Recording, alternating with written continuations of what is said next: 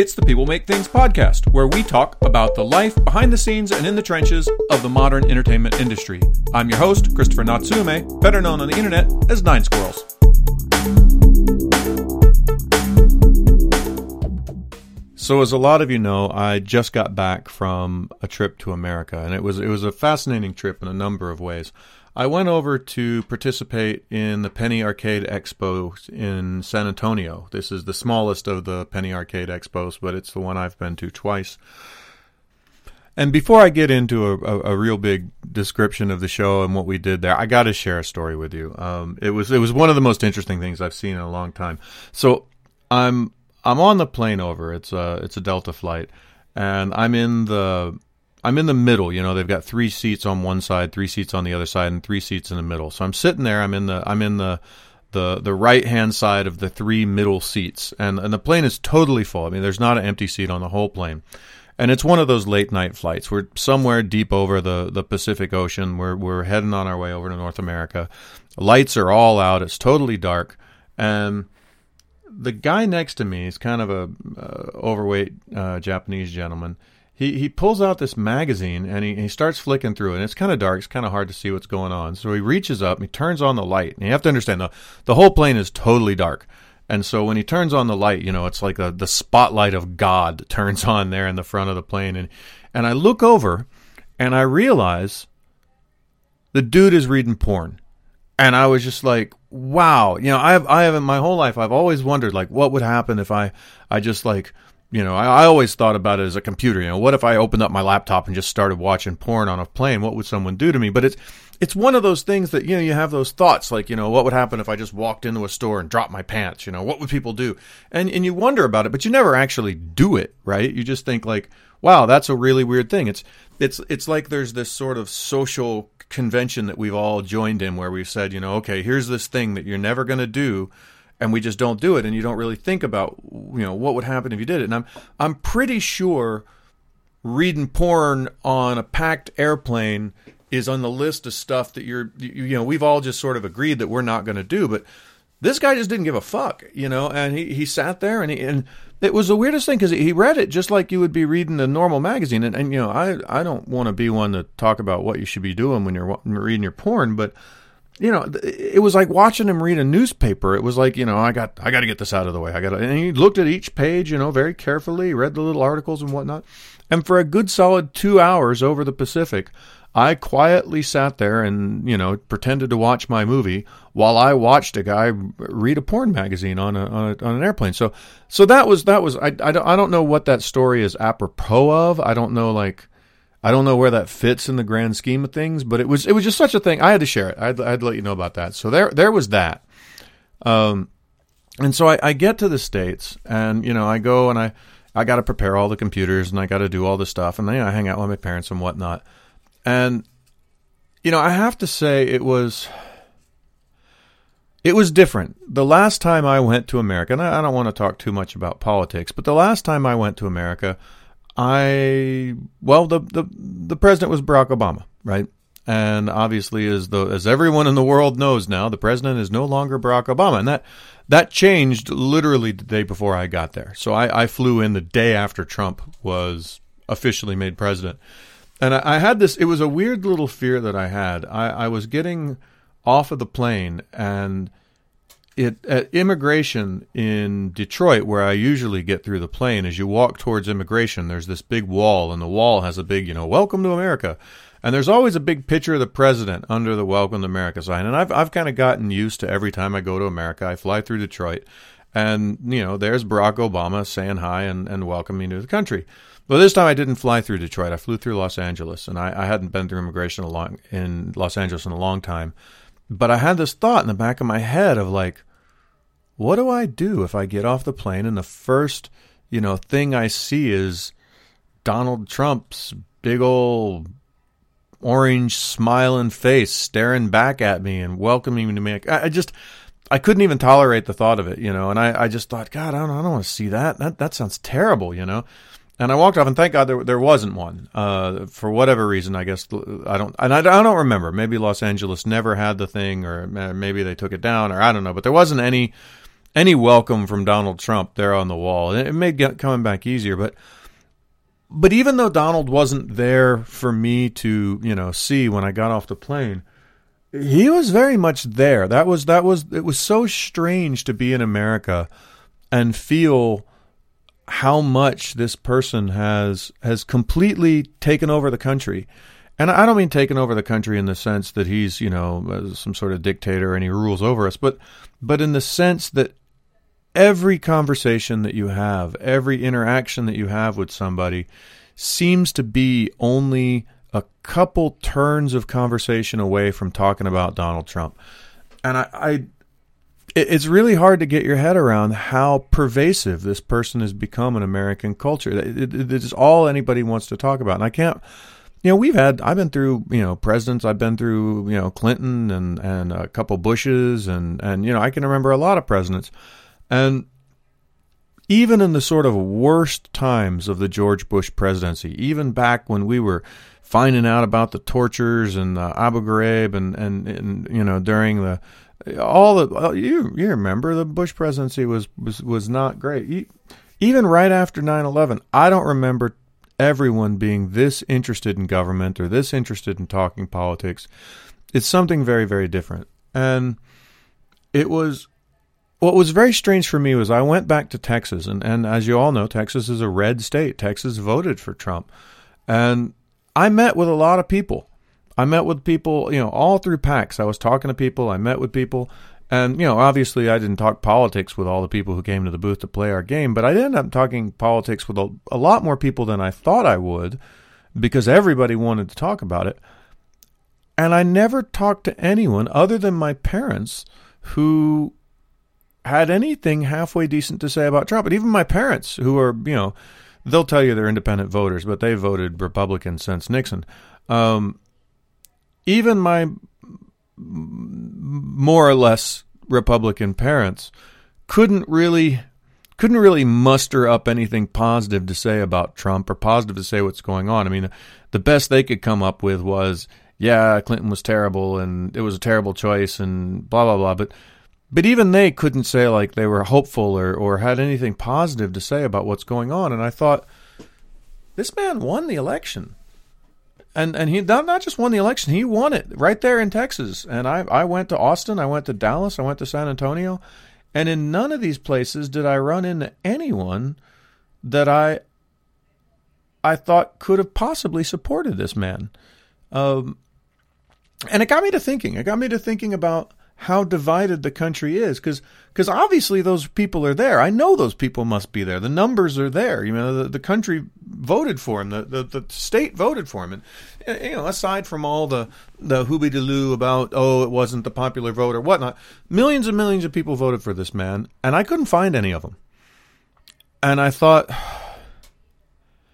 The reason I can't find any of them is because I have so curated my experience in America. I've so curated the people I interact with and the world that I interact with that there is an entirely separate America out there, an America that sees everything very differently from me. And I have largely excluded that America from my life. It, it doesn't exist to me. And that's why we have a President Trump, because there is this very different world and these people who are living very very different lives. And and we're not we're not interacting with them. So it was for me it was very strange and it was it was very illuminating to to walk around and to to see this world that that we had created where there's two totally different species of Americans and I only I only could contact one of them. And I wonder like what what do we have to do to change that? What do we have to do to get to a place where I I would meaningfully interact with somebody who genuinely feels so differently from me, with somebody who genuinely leads a life so different from mine. How do I get to a place where I can I can really hear them and I can really hear their concerns and hear what's going on with them and where they can really hear me? I I don't know how we get there, but at at the risk of talking politics, for me, that was that was the overwhelming arc of my trip so, anyway, that's my bit about politics. I'll tell you one other funny story. I was getting in the truck there in Austin, and I had forgotten that my parents listen to AM radio. So I turned on the AM radio, and the very first words that I hear come out of the AM radio was this uh, this thick Texas accent. This guy says, the very first words I hear, he says, "Well, I don't know what to call it other than a cabal, but it is clear that a cabal of Muslims have infiltrated the Republican Party. And you know, when you hear that, when when you hear those words, you know you're going to listen to the rest of this, right? You're not going to turn that off, right? So I keep listening, and he goes on, and he he's got this whole story, you know, that you have to understand that they can't come right out and say what they is they want to say. So you need to learn the special hand signals, and if you watch these Republicans talk and you watch their hands, you, if you know how to read it properly, can see that they are messaging for jihad. And I just, I thought to myself, you know, this guy in, on the radio, he's, he's, he's talking to somebody. You know, he doesn't get to be on the radio unless somebody listens to him. If, he, if, if it's a totally silent audience, then you know they're gonna they're not gonna let him be there. So so there's people out there that are that are genuinely into this. And I, I just I just thought to myself, wow, there's this world, and and I'm not I'm not aware of this world, but it's it's certainly there. And uh, yeah, so there's that. There's my there's my AM radio story. So anyway, PAX South. Let's talk about games for a little bit. So I get down to PAX South, and I had this incredible, incredible experience at PAX South. And the incredible experience comes from the community that we built. I actually went down by myself, and the only people who came and helped me and worked out at the booth were volunteers. And the volunteers came from different places. Um, one of the volunteers was actually the the friend of the daughter of a friend of mine from from college. Uh, another set of the volunteers were people that work for a guy that uh, came out and helped me when I was at uh, PAX East in Boston, and they came out to help. And the last ones, and the, the, the, these are the ones that are really interesting to me. They came from our community. They, they, there was actually one of our, our streamers, and and she was somebody who had streamed our game, who'd been really active in our community, uh, continues to be extremely active in our community. And she came out and she brought her roommate with her, and she brought uh, another friend of theirs with them, and the, the three of those people spent a lot of time hanging out in our booth and working in our booth. Um, I got to thinking about that as as the real value of a community because the, the you know sure it was nice they helped out in the booth and that was real helpful but it was it was a sign of something a lot bigger and that was a sign of people that really genuinely care about what we're doing and for me this has been the most exciting part about running BoomZap recently we used to be in this world where you know, we would make a game and we hand it to a publisher, and the publisher would sort of take care of the rest of it. And since we started working on strategy games, and since we started self publishing, and since we moved away from free to play, we've started this sort of journey to really get to know our customers and to, to get involved with our customers. And it hasn't been an easy journey. It's not something that we, we did, you know, overnight. This is something that we started building this time last year. In fact, it was right after we came back from PAX South last year that we we really started thinking about building this community, and we started it by you know kickstarting our game and putting it in early access and and doing live streaming. And when we started it, I guess I still came at it from a from an almost mercenary standpoint of how can we go out and get users. And you know, when we did our Kickstarter, obviously, how do we get people to come and give us money for our Kickstarter? And when we started live streaming during early access, uh, my, my original impetus for it was I wanted to understand live streamers better. I wanted to know what it was like to be a live streamer. And rather than just go read some articles about it, I thought it would be healthier for me to, you know, man up and, and go do some live streams and kind of experience that lifestyle. And so I went for months and months doing, you know, live stream after live stream, doing two or three a week uh, live streaming our development, bringing people in, playing multiplayer games with them in live streams. And through all of this, what I learned was the heart of live streaming, the heart of what's going on in gaming right now is exactly this stuff. It's about building a community, it's about feeling like you're part of something. And looking around at PAX and walking around PAX, I realized that this is what really separated the quality products from the stuff that wasn't so great was the people who had a community. And you could go look, you know, and I, I was I was talking to some friends about what was different in games and all the technological advances. And it, and it used to be that games were all about the technology. They were all about, oh, we've got this new shader that we can use, and oh, now we're you know we're not in 2D anymore, we're in 3D, or you know, oh, now we're not 8 bit anymore, we're 32 bit. And, you know, all of these changes that go through games. For me, the most interesting change that's ever happened in games is happening right now, and it has very little to do with technology. What it's about is about this direct communication that we have with our users.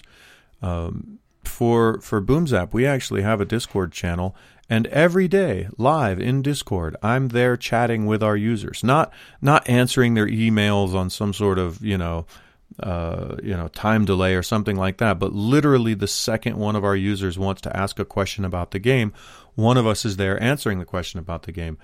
And what's what's fascinating is over time this has really become a two way street. It's not just me being there answering questions about Kalaxia. It's me learning about our users, not just learning about them, you know, in a how many people play our game or whatever sense, but like learning about them as individuals. You know, I go to their live streams, I go hang out and, and I listen to them talk in their live streams about what they're doing. And I'm and here's the thing that's fascinating to me about millennials. And and I have I've kind of learned to love the millennial. I I used to be kind of, you know, as as all us Generation Xers are, I used to be kind of dismissive of them, and you know, oh, they all got participation trophies and all that other bullshit you hear about millennials. But here's what I've really learned about them: they have been raised in a world where marketing has been raised to this extreme level, and where everything is something that's being sold to them, and they're highly cognizant of it.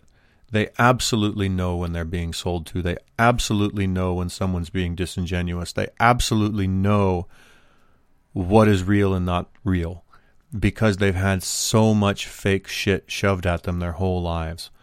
And over this whole journey over the last year of getting to know our users and getting to know, you know, the people who are on my live stream and going to other people's live streams and interacting with them, what I've really learned about this generation, about these millennials, is they are perhaps the most sincere generation I've ever interacted with. And in many ways, I think for those of us, like our, you know, the Generation Xers like myself, who grew up just absolutely steeped in distrust and irony, we almost want to see this sincerity as being naive. But they're not naive. Millennials aren't naive. What they are is they're extremely cognizant of what's real and what's not real, and they flock to what is sincere. And it makes marketing to them extremely difficult because they can they can sniff out insincerity. They know when you're bullshitting them. They know when you're trying to sell something to them.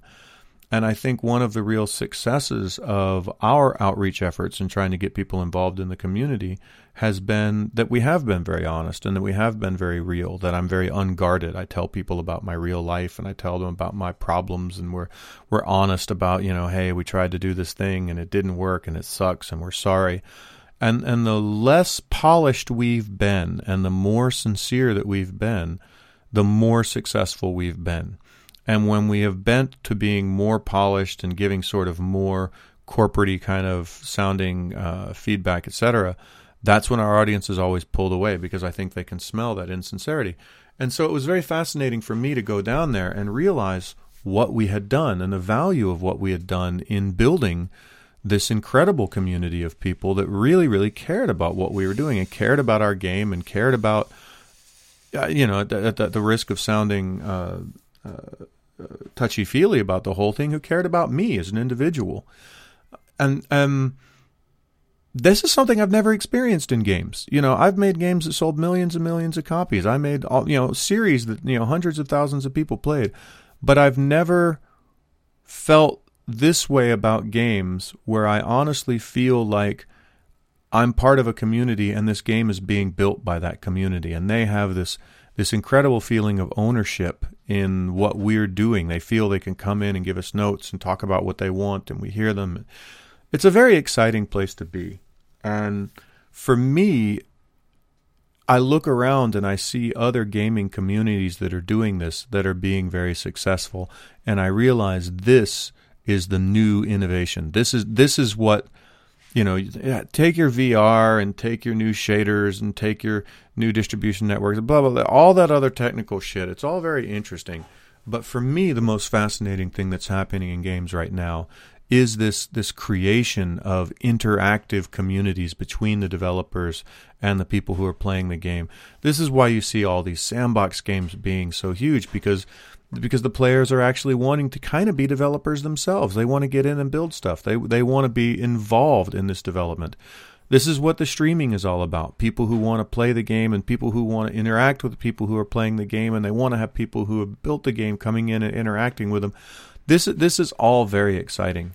And and for me um, this is really fascinating. And and I'll, I'll, I'll give you one more sort of, you know, I, I could talk all about PAX, but you can go to the internet, you can find out what happened at PAX. But for me, this was the interesting part of PAX, and I I think you know one of the most interesting things was, um, we had people who asked their friends to come in and work our booth, and I when you really think about it, I mean, how many products do you know? where somebody goes and buys that product and is so involved in that product and loves that product so much that they say, you know what, I need my roommate or my friend or my husband to come along with me and help me sell this product because I want this product to sell better. Uh, that's dedication. You don't get that very easily. You don't get that. That's not something you can build quickly, but it's incredibly powerful. And for me, the challenge of 2017, the challenge of our next games, the challenge for BoomZap is to figure out how do we take that level of dedication to what we're doing? How do we take this community that is so uh, interested in what we're doing and interested in our welfare and build that into a larger community? For me, that's my challenge for 2017. I think it's a very interesting challenge. Um, so, yeah, that's what I wanted to talk about on the podcast today. We're something like 30 minutes now. So I'm to I'm to wrap it up. This is to be one of our shorter podcasts. Hopefully this is interesting and hopefully we'll continue this in the next podcast. I'm hoping to have a couple of my developer friends come in and interview. I'll actually be leaving uh, tomorrow evening to go, or actually not tomorrow, the day after tomorrow evening. I'll be going to Berlin where I'll be going to Casual Connect and meeting a bunch of developers and talking about games. So probably the focus for the next podcast uh, next week will be what's happening at Casual Connect and my experiences there. So hopefully we'll get that up and maybe that's interesting for everybody. So, anyway, that's all we've got for today. Thank you very much. And uh, I'll talk to you guys again next time.